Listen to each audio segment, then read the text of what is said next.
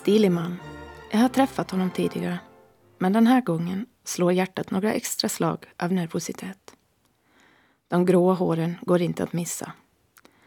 Han har ett fast handslag och auktoritet. Det känner jag. Vi sätter oss ner och pratar lite väder. Vi tittar på hans dataskärm. Han känns trygg. Han tar min hand och tittar mig i ögonen. Så här långt kunde det vara min man jag beskrev. Men det här är min doktor. Jag heter Jeanette Gunnars och är din sommarpratare idag. Jag ska idag berätta för dig vad de senaste två åren har gett mig. Hur jag gick från plan A till plan B, som jag inte ens hade skissat på. Ingen kan eller ska skissa på nästa plan när det gäller livet. Men det vi kan göra är att förbereda oss att livet inte blir som man kanske tänkt. Men att det kan bli himla bra ändå. Min första låt tillägnar jag min dotter Celine. Som alla mammor så är hon det största och finaste jag har. En riktig ängel. Jag trodde änglarna fanns med Camphor Drops, hennes favoritlåt.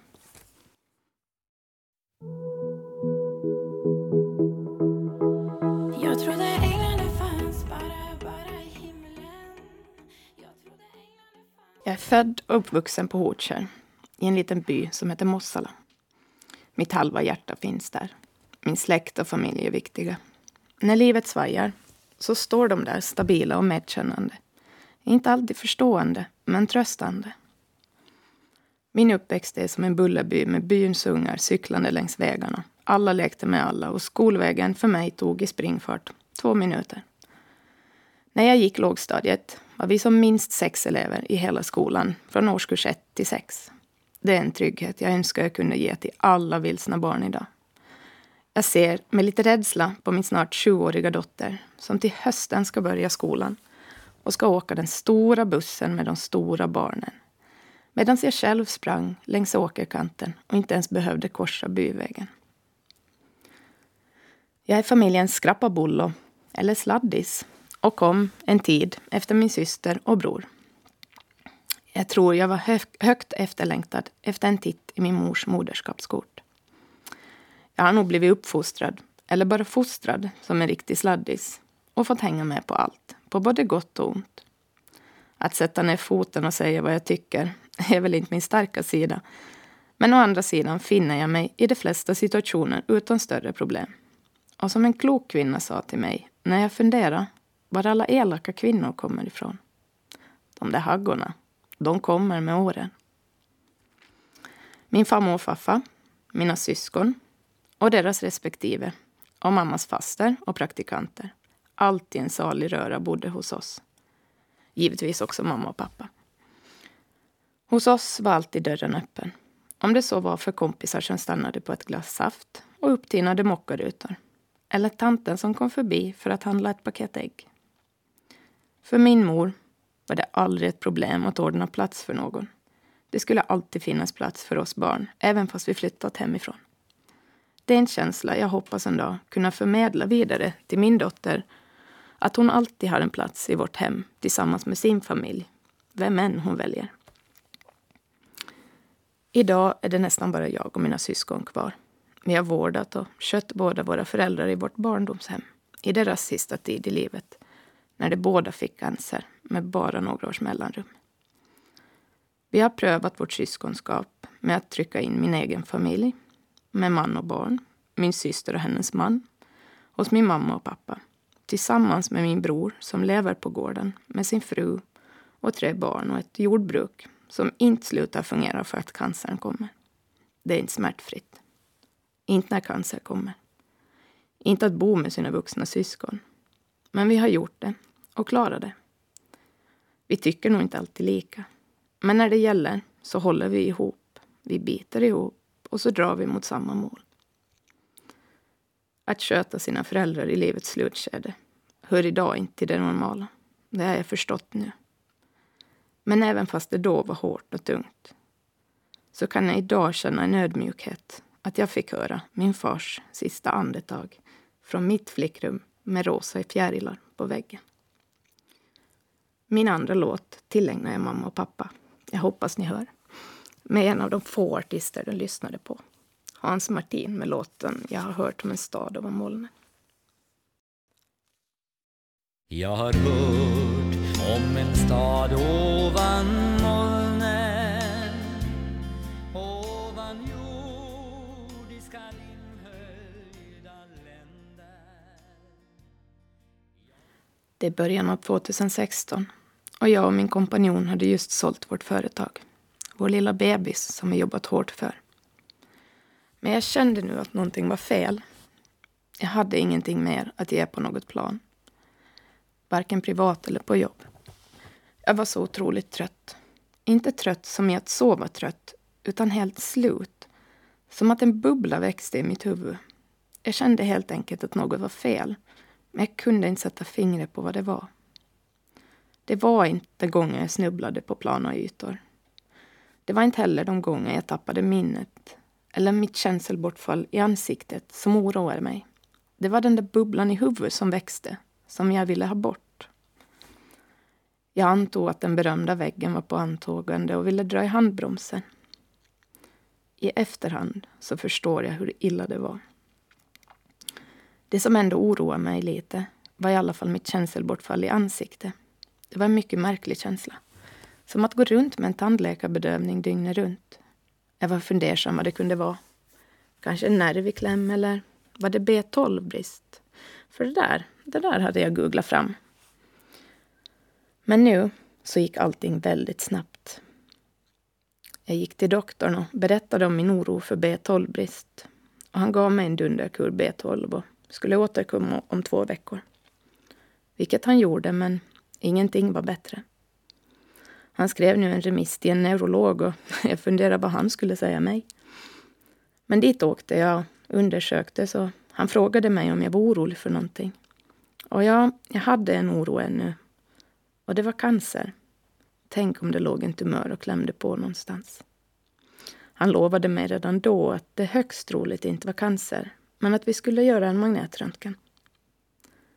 Körsbärsblommorna vid entrén till sjukhuset blommade den dagen jag gjorde min magnetröntgen. Just den dagen så var jag extra tacksam att vi bara skulle utesluta cancer. Trodde jag. Jag hade ingen aning om vad som skulle komma. Och ingenting skulle bli, bli sig likt igen. Nästa låt, Things will never be the same, med Roxette.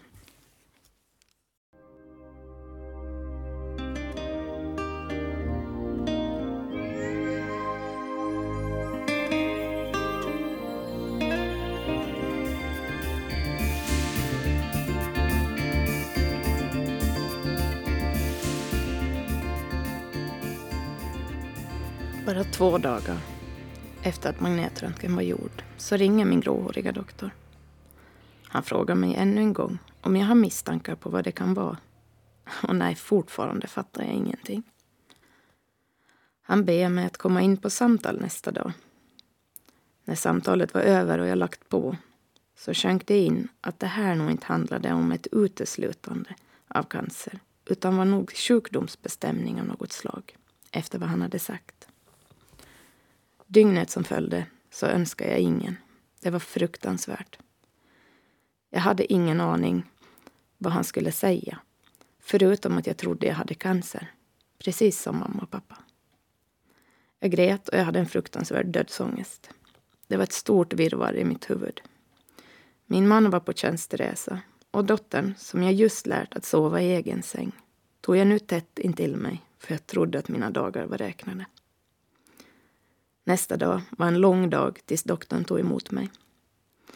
Han välkomnar mig in i rummet och frågar ännu en gång om mina misstankar och avfärdar återigen mina tumörer.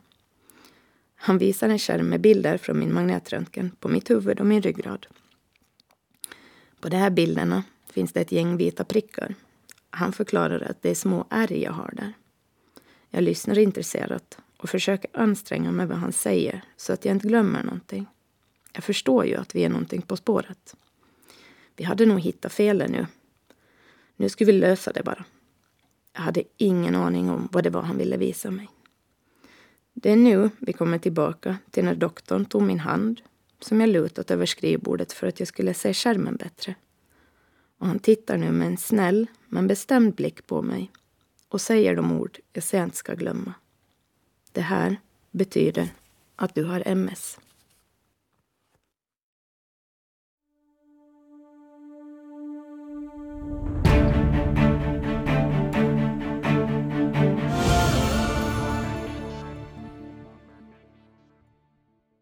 Det var ju Learn med Takida, låten min man och jag dansade till på vårt bröllop i februari 2017. Du lyssnar på Ålands Radio och jag, Jeanette Gunnars, är din sommarpratare idag. Det här betyder att du har MS. Jag var absolut inte beredd. Jag hade ju vitaminbrist. Jag såg nu plötsligt framför mig ett liv i rullstol. Jag såg även en sjukhussäng, ett gäng kryckor och ett isolerat liv utan vänner. Vem skulle vilja hänga med mig i rullstol? Och min man, skulle han klara det här? Eller skulle jag måste flytta in på något boende? Eller skulle jag klara mig i en etta på Klinten? Frågorna var många. Min doktor hann bara gå efter en näsduk i mitt gråtanfall när han sa och det här betyder inte att du kommer sitta i rullstol. Hur kunde han veta vad jag tänkte? Idag förstår jag hur han visste. Den stora allmänheten ser just den bilden framför sig när man säger MS, multipel skleros, många är. MS bryter oftast ut mellan 20 och 40 års åldern och det är till största delen kvinnor som får det. Varför man får det kan ingen med säkerhet säga. Man har bara otrolig otur. Ännu i alla fall, tills de hittat en orsak. Det finns idag inget botemedel. Däremot finns det bra bromsmediciner. Ja, mot vad då? Vad är det som händer om du har MS? Enkelt förklarat, utan att tråka ut er, så angriper den egna kroppen sig själv och börjar mumsa på eltrådar som vi har från hjärnan ner till armar, ben och ja, allt vi har i kroppen. Signalen från huvudet har alltså svårare att komma, ner, komma fram när något, någon ätit på sladden som ska föra fram budskapet. Det här gör att man till exempel kan få känselstörningar, synnedsättningar, koordinationsstörningar och ja, den här listan kan göras lika lång som önskelistan till tomten. Det finns olika varianter av MS. Den jag har är den vanligaste, skovvis förlöpande MS. Vilket betyder att mina symptom kommer i perioder och så går de tillbaka. Men aldrig riktigt helt. Till exempel mitt känselbortfall i ansiktet, som jag pratade om tidigare. Det sitter kvar i munnen fortfarande och kommer nog alltid att göra det. Det finns mycket att säga om MS och det här är min version av MS och det betyder inte att alla känner så här. MS kallas därför för sjukdomen med många ansikten.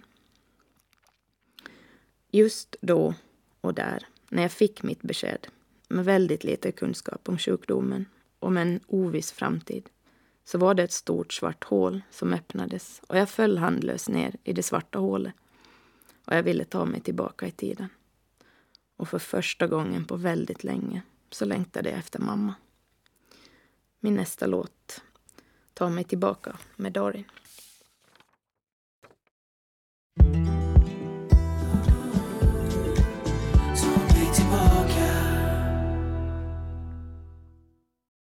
Den kvällen åt vi fryspizza och drack cola till maten. Jag tror att eftersom jag var tvungen för min dotters skull att se till att hon flöt så gick det på något magiskt sätt att flyta de första dagarna. Min man tog sig hem från andra sidan Atlanten för att finnas där för mig. Samma stund som han satte sin fot innanför tröskeln så gick jag ner till sovrummet och drog täcket över mig. Och efter det var det en av de värsta somrar jag genomgått. Dels hade jag sålt mitt livsverk. Dels hade jag nu en kronisk sjukdom. Hur skulle det gå? Hade jag vänner kvar? Kunde jag resa mer? Ville min man ha mig mer? Kunde jag jobba mer? Hur länge skulle jag leva? Det var många frågor. Idag, två år senare, så har jag svaren på alla mina frågor jag hade då. Men idag har jag också mer livserfarenhet och kunskap om MS än vad jag hade då. Idag vet jag till exempel att MS ofta bryter ut under stress. Så jag var alltså inte utbränd. Jag hade MS. Och nej, du dör inte av MS. Det är dock en sjukdom som idag inte har något botemedel utan den är kronisk och man blir troligtvis sämre med åren. Men idag går forskningen fort framåt. Och jag var en av de första på Åland som fick den bromsmedicin jag idag har. Och som är så ny att den inte ens finns på fastlandet. Ibland måste man välja. Och jag har valt att leva. Och leva för det som gör mig glad.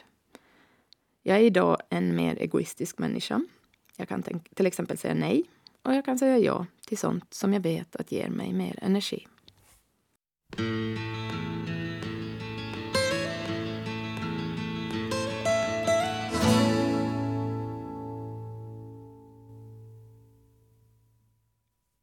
Take Me Home Country Roads med John Denver. Jag hade en otrolig hemlängtan till Hortskär när jag fick diagnosen. Jag ville vara där rötterna var som djupast. Jag fick min första dos bromsmedicin och satte mig på första bästa båt österut. Att medicinen skulle ge mig biverkningar hade jag inte en tanke på. Och absolut inte i den styrka den kom. Dosen ökade så med den kom även biverkningarna. Att då ha en familj som backar upp och steker plättar och bara finns där är ovärderligt. Min dotter var för liten för att förstå, eller förstår fortfarande idag. Men det finns idag en anledning varför hon har ett gott hjärta till sin morbror och hans familj och moster och Mange. Även fast vi inte träffas så ofta. De fanns där villkorslöst. Jag bet ihop och jag trodde att mitt deppiga humör berodde på livssituationen. Vem skulle inte bli deppig över en MS-diagnos? Idag, med en backspegel, så förstår jag att man inte ska uttrycka sin dödslängtan om man är frisk. Och att man måste sova och somna normalt för att leva vettigt. Men jag bet ihop och log varje gång någon frågade hur det var. Allt var bara bra. Det var enbart min man som hörde när jag var riktigt nere och sa att jag ville dö. Jag var inte självmordsbenägen i den form att jag skulle gjort något. Men jag hade en sån otrolig längtan av att dö. Jag såg ingen anledning att leva. Och givetvis hade jag ju det. Men just då så var jag så avtrubbad av medicinen jag tog. När jag till sist blev av med medicinerna var det som att solen gick upp och jag såg livet återvända. Och idag så läser jag bipacksedeln på medicinen lite bättre. Only the dead fish follow the stream med Louise Hofsten är nästa låt. Och anledningen att jag vill spela den här låten är dels att titeln är klok. Bara de döda fiskarna följer strömmen. Men hon är också min medsyster med MS.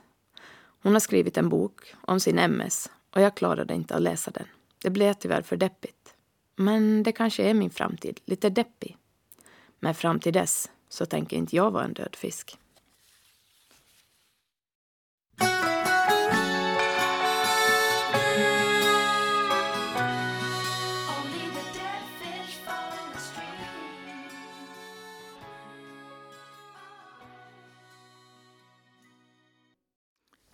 Ville min man ha mig? Det var en av mina stora frågor. Hur långt räcker kärleken? Idag vet jag. Den är inte alltid romantisk och rosenröd. Men när det står någon där, stabil som en stolpe, när man själv stapplar omkring i ett mörker, då vet man att det är på riktigt. Daniel som blev min man året efter att jag fick min diagnos, han är den som aldrig har tvekat på vem han vill ha. Han har inte samma bullerbyväxt som jag, men han har fått lära sig den alla är lika viktiga och kaffet och upptinade bullar är inte så tokigt. Han har också fått ta den verklighet vi idag lever. För mig är inte rena fönster och dammfria golv prioritet. Och han har accepterat den. Han har till och med kommit så långt att han stoppar mig när min iver tar över. Då påminner han mig hur långt min energi räcker. Ibland glömmer han det och ibland glömmer jag. Men vi är världens bästa team som påminner varandra. Han lyfter mig, helt klart. Precis som Westlife sjunger nu. You raise me up.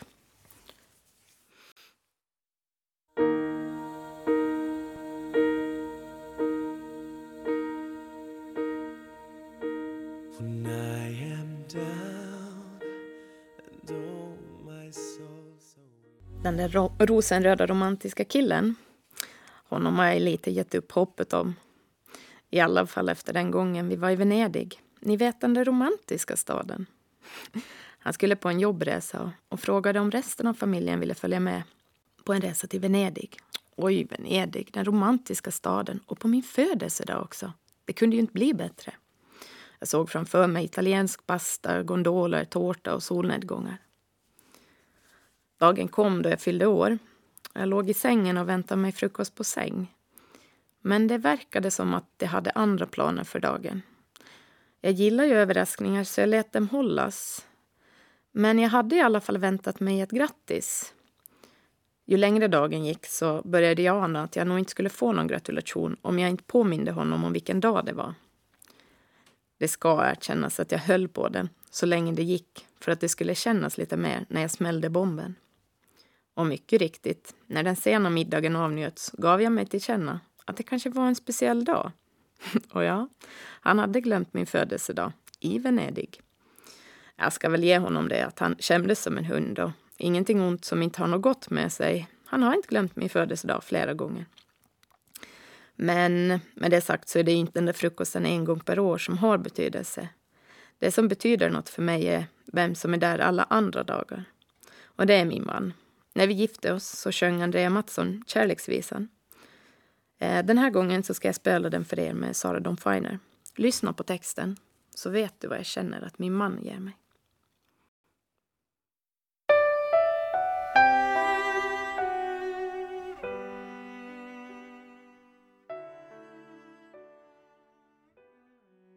Kunde jag jobba mer?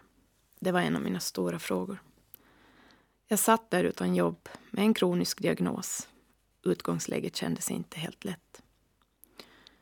Men jag råkar ha fått äran att ha världens bästa chef en gång i tiden. Och han tvekade inte en gång att anställa mig igen. Idag är jag honom evigt tacksam att han vågade tro på mig. För jag gjorde ju inte det. Ju mer jag jobbade, ju mer insåg jag att jag ju fortfarande är samma person som jag varit före en diagnos på pappret. Krutet låg kvar där. Självförtroende kom tillbaka att söka nya utmaningar och idag så jobbar jag med något av det roligaste jag gjort. Jag jobbar med Martorna. Ni vet, de där coola tjejerna som jobbar för en hållbar vardag på alla plan. För ni trodde väl inte att det var skrangliga tanter som sitter och dricker kaffe och stickar? Jo, jag har jobbat ett år nu som projektkoordinator och jag vet att det är majoriteten av er tänker. Tanter som dricker kaffe och stickar. Men tror ni att Martarörelsen skulle fylla 120 år nästa år om det enda vi gjort under de åren är att dricka kaffe? Nej, förstås inte. Visste ni att det var Martorna som var de första som introducerade våra hem med diskställ? Eller att Martorna var med och jobbade för kvinnornas rösträtt i Finland? Eller dem som såg till att eh, vinbärsbuskarna, äppelträd och sånt annat som vi har i trädgården kom till Finland. Jag tror att de flesta inte visste det. Men det är nog för att Martorna alltid varit lite blygsamma. Det kanske ligger kvar sedan den ryska tiden då en rysk generalguvernör, Bobrikov, ville stoppa kvinnotramset och utbildning för samhället. Martorna fick då hålla hemliga möten och tog sig i men för ut i skärgården för att bilda föreningar som stärkte familjerna och samhället. Allt det här i största hemlighet. Och kanske det håller i sig ännu att Martorna är lite hemlighetsfulla. För inte berättar de om de packar 400 babylådor till behövande mammor i Baltikum. Kokar kaffe och bakar kakor och säljer dem så de kan köpa begagnade spytrasor så att andra som behöver dem mer får dem. Eller vem var det som bakade 1700 bullar till cancerloppet Together for Life? Mm, det var Martorna. Jag var lite ironisk när jag pratade om tanter som dricker kaffe och stickar. Men vet ni, de finns faktiskt. Och jag skulle säga att de är väl värda att träffas och prata. Och jag skulle också påstå att de är bättre på att sticka och prata samtidigt än vi yngre är att surfa på mobilen och prata. Jag tror vi alla borde släppa mobilen och dricka kaffe med våra vänner utan mobilen. Det skulle göra gott för alla. Idag är Martorna hetare än någonsin. Från början jobbade Martorna med att lära upp befolkningen med matlagning, hygien och familjetänket. Men är det så att Martorna blev lite slappa här under några årtionden?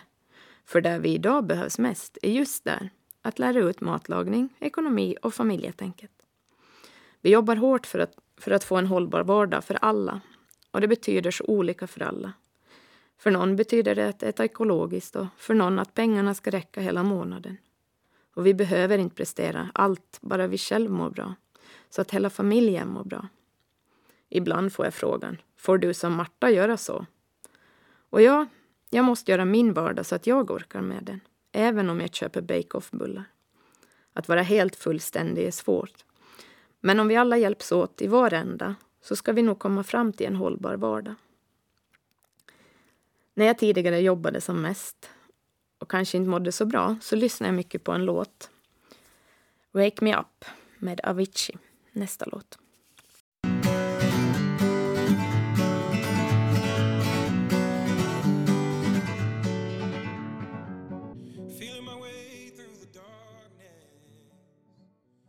Hösten och vintern som var gick mycket av vår lediga tid till att gå en kurs för blivande fosterfamiljer, eller familjehem som det idag heter.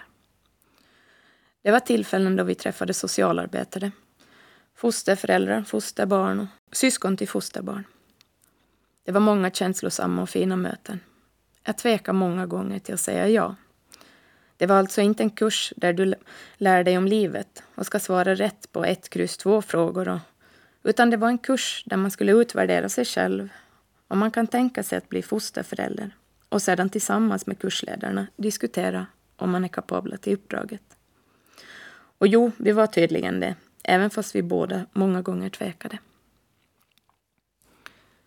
Jag tror själv att mitt första MSK kom när jag förlöst vår dotter, nu när jag har facit i hand. De första åren hade jag inte längtan till, efter ett syskon till henne och jag hade svårt att förstå det själv då. Idag förstår jag det bättre varför jag inte hade den längtan. Men idag så finns den längtan. Längtan efter ännu två tassande fötter på golvet och ett syskon till Celine. Men vissa saker kan man inte styra och det här är en av de sakerna. Hur det blir, om det blir eller när, det får framtiden utvisa. Framtiden för mig, den är precis som för alla andra oviss. I början var jag rädd för att jag skulle förfalla snabbt. Idag vet jag att jag inte kan förbereda mig för om eller när det kommer. I början var den ovissheten hemsk, jätteläskig. Att veta att jag högst troligtvis en dag kommer bli handikappad på något sätt. Idag har jag förlikats med tanken och jag vet att forskningen går snabbt fram och MS-patienter behandlas på ett helt annat sätt än det gjorde för bara tio år sedan. Idag får jag en bromsmedicin som ingen märker av, knappt jag. För 30 år sedan fanns inte ens bromsmedicin. Jag är så otroligt tacksam för den vård jag fått på sjukhuset. Nu för tiden ringer jag den sällan, eller aldrig egentligen. Men i början var det ett otroligt stöd. Bara att höra rösten av tjejerna på avdelningen gav en trygghet och gör fortfarande. När jag hade fått min diagnos och blev inskickad i ett rum där sköterskorna satt och väntade och jag sa att jag hade varit rädd för att jag haft cancer så tog den äldre sköterskan min uppmärksamhet och sa lugnt. Men då kan jag gratulera dig till att du har fått MS. Och jag antar att av två onda ting så är, det, så är detta att föredra. Det är alltså okej. Okay. Samma som låten med Robin Schultz. Okej. Okay.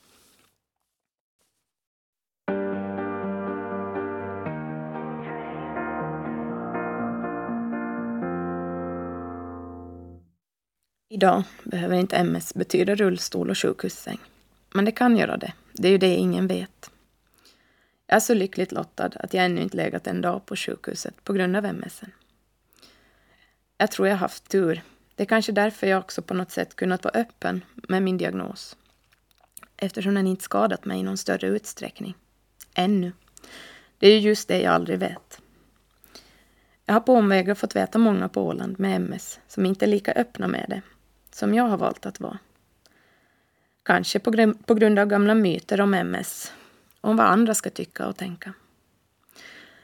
Man måste gå efter ett eget hjärta, vad som känns bäst.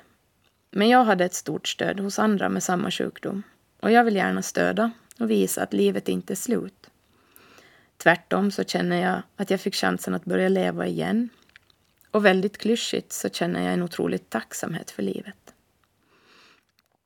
Egentligen är jag rätt nydiagnostiserad. Jag känner idag att jag just landat i MSN. Jag har accepterat den.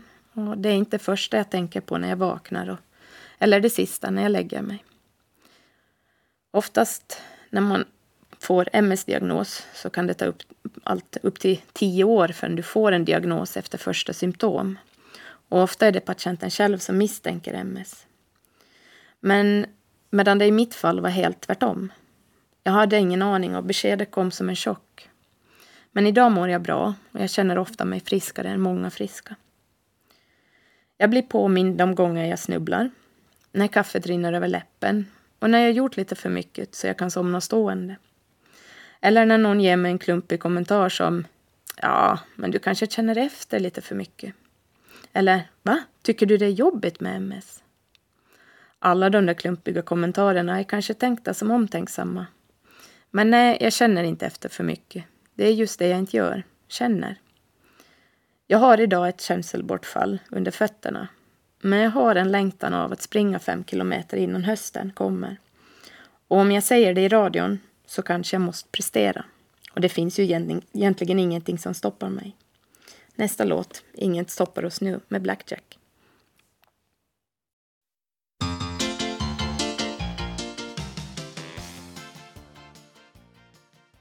När jag efter en tid insåg att min man står kvar, min familj är där, mina vänner stannar och att jag faktiskt inte är någon annan än den jag var tidigare. Förutom att jag fick en rejäl käftsmäll där någon ville påminna mig om vad som är viktigt och vad jag ska rensa bort. Alltså en bättre version, Jeanette 2.0. Jag vill inte att någon ska behöva gå igenom en kris. Men jag tror inte att en kris i livet är någonting dåligt utan kan ge mer vilja och ork att klara utmaningar. Talesättet ”det som inte dödar, det härdar” har faktiskt en viktig innebörd. Men det finns en sak som gör att jag har klarat det här så bra som jag gjort. Och det är mitt sociala nätverk med familj och vänner. Jag har en hop med vänner som funnits där när det blåst som mest.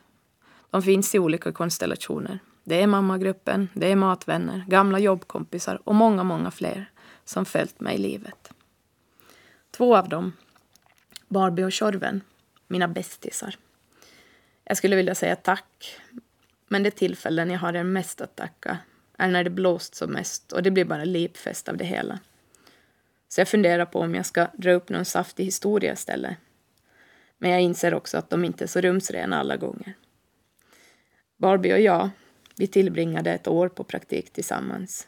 Och jag, hade vi inte haft varandra hade vi nog inte haft mycket att vara tacksamma över. Som skolan sa att vi skulle när vi ringde och klagade på att det regnade in i hotellgången från ett hål på en meter. Och att de blandade vinslattarna i restaurangen till husets vin. Det kändes långt ifrån seriöst. Men tacksamma, det skulle vi vara. Men vi hade lösningen på mycket. När serveringspersonalen hade svårt att förstå att glasen skulle vara upp som ner för att brödsmulorna från rosten inte skulle ramla ner i dem tog vi tag i saken själv och stoppade färska champinjoner i glasen varje gång de glömde hur glasen skulle stå. I England, där vi gjorde praktiken, var hierarkin väldigt annorlunda från vad vi var vana med. Och vi gjorde nog allt i vår makt att springa ifrån våra överordnade. Och jag, jag måste säga att vi nog gjorde det riktigt bra. Vi kanske inte är så stolta, men skoj hade vi. Och det byggde på en otroligt fin vänskap vi idag har och som jag så många gånger inte klarat mig utan. Och så var det Tjorven. Vännen jag fick på äldre dagar. Nej, jag är inte dödsgammal. Men oftast följer vännerna med från ungdomen på något sätt. Men Tjorven, henne fick jag på köpet med min man. Hon är gift med min mans barndomsvän och vi har på så sätt hängt med varandra mycket. Några resor och många kaffestunder har vi hunnit med. Tjorven är tjejen som vill ha koll. Jättemycket koll. Att då lyckas lura henne till sitt eget garage, fyllt med vänner och uppdukat för kalas, för att fira hennes jämna år. Det var nästan lika njutningsfullt som att se hennes min när hon såg oss alla. Hon brukar kalla mig min syster jag aldrig fick. Hon önskade sig en syster, men fick en tax. Sen fick hon mig. För mig blev det min andra syster jag fick. Jag är henne enormt tacksam för, för allt. Hur många staplar in hos en magsjuk med ett gäng frysbyxor och kollar att alla är okej. Okay. Eller alltid har kaffet redo. Hon gör det. Givetvis heter de inte Barbie och Tjorven. De heter Jenny och Ulrika och är väldigt olika. Men de kompletterar varandra mer än de kan ana. Så har vi mammagruppen. Min andningspaus i vardagen. Vi har följts åt sedan våra barn föddes för 20 år sedan. Precis som Martorna var för min mamma har mammagruppen varit för mig. När mamma skulle på Martomöte stannade gårdens verksamhet och på samma vis har min mammagrupp varit för mig. Ska vi träffas har allt annat fått vänta.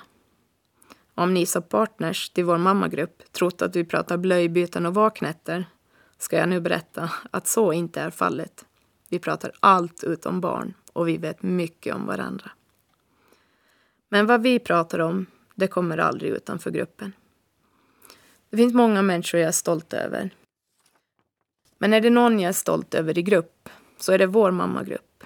Vi är en brokig skala människor som peppat och byggt upp oss med hjälp av varandra. Vi har idag studer studerande flerbarnsmammor, en rektor, en simlärare, tjejen som flyttade ifrån oss och började om, som vi saknade i Sila. Vi har en hotellvd och en läkare och en bagare och ja, många, många, många fler som jag håller av och är så stolt över er alla. Eftersom vi alltid har så mycket att prata om när vi träffas och absolut inte har tid att lyssna på musik så var musikvalet till er så svårt. Men nästa låt blir med Céline Dion, Céline, som min egen dotter är döpt efter, med I'm Alive.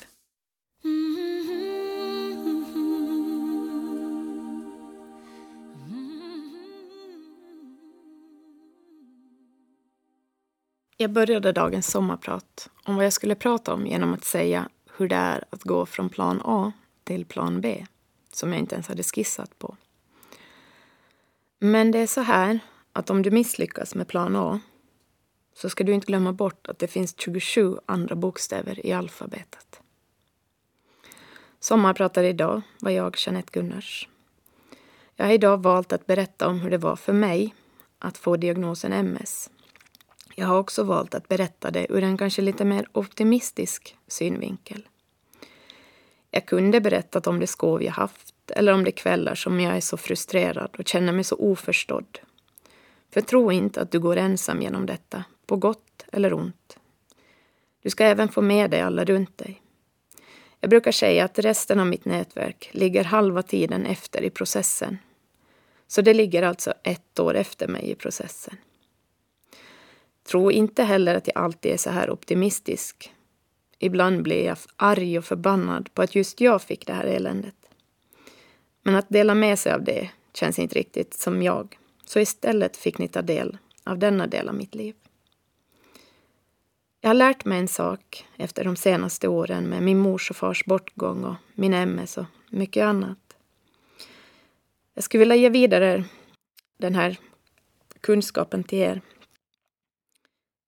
det finns bara tre du kan lita på till fullo.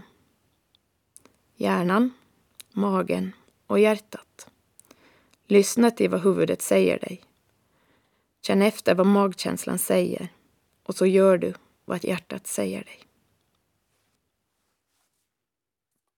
Música